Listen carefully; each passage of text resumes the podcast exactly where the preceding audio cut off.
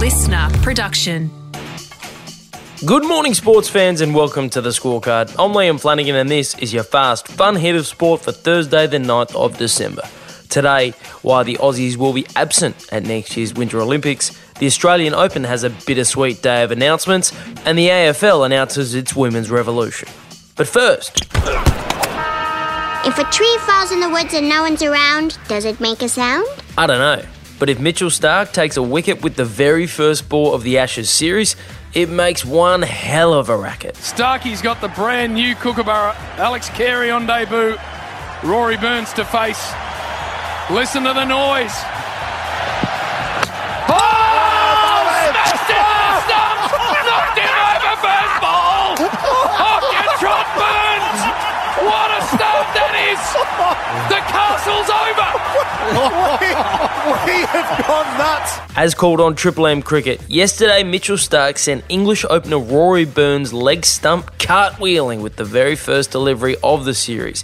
And it set Australia up for a dominant day with the ball, as England were all out for just 147 runs. Oh man, that's pathetic. That's not funny.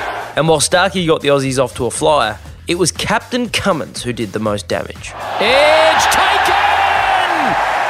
Labuschagne takes it, and Cummins, the captain, gets the massive wicket of Ben Stokes. Paddy's first as the man in charge.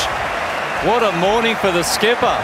Not only did Pat Cummins take the crucial wicket of England talisman Ben Stokes, he also rattled off four more wickets to score his first fifer against England and quieten any queries about whether a fast bowler can captain his country. Hey, hey, hey, you shut your face! If we want to hear you talk, I will shove my arm up your ass and work your mouth like a puppet.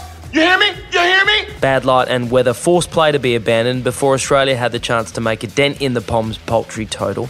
But after just one day, the weight of the cricketing world is already on the shoulders of England captain Joe Root and the English selectors after they not only opted to leave their two most experienced bowlers, James Anderson and Stuart Broad, out of the side for the first test, but when they won the toss on a Gabba pitch that traditionally favours the team that bowls first, Root chose to bat.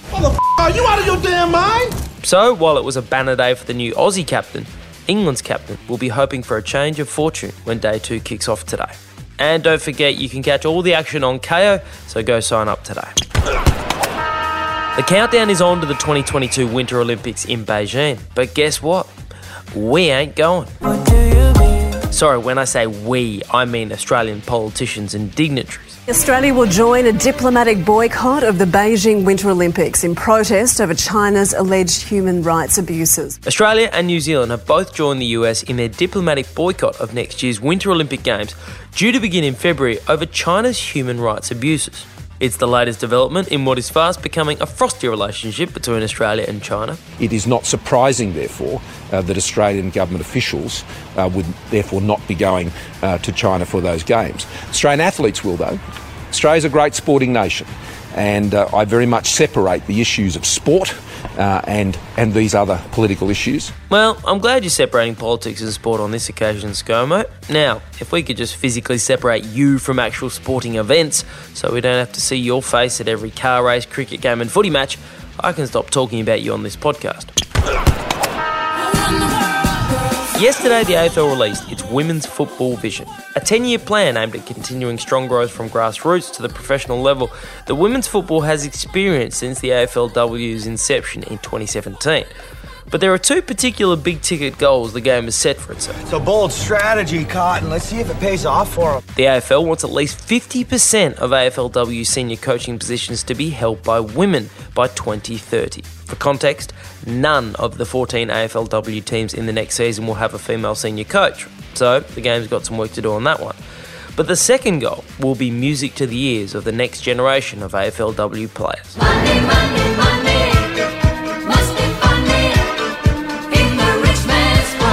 By 2030, the AFLW players will be the best paid female athletes in a domestic competition in the country.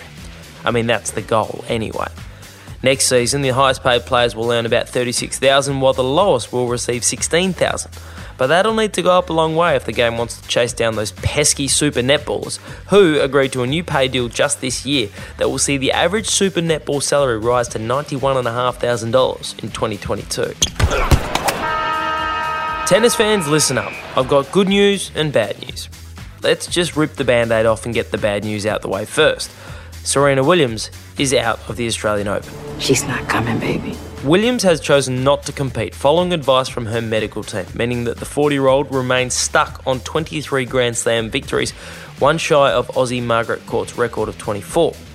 So, what's the good news, I hear you ask? Here I come to save the day. Yesterday, the Australian Open released its list of entrants for the tournament, and guess who's on the list? Novak Djokovic is set to feature at the Australian Open next month after he was named on today's order of entry. But just because he's on the list doesn't guarantee his participation.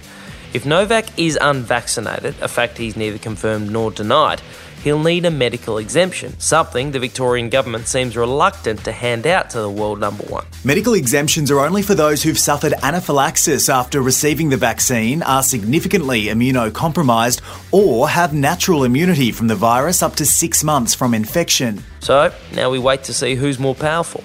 Tennis Australia, who would want nothing more than to have the world's best tennis player at the tournament, or the Victorian government, who have remained staunch from the get go that unvaccinated players will not be able to play in the Australian Open. Personally, I'm backing Dan Andrews in that North Face jacket of his.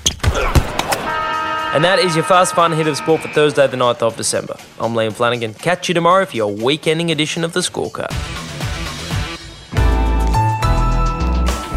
LiSTNR.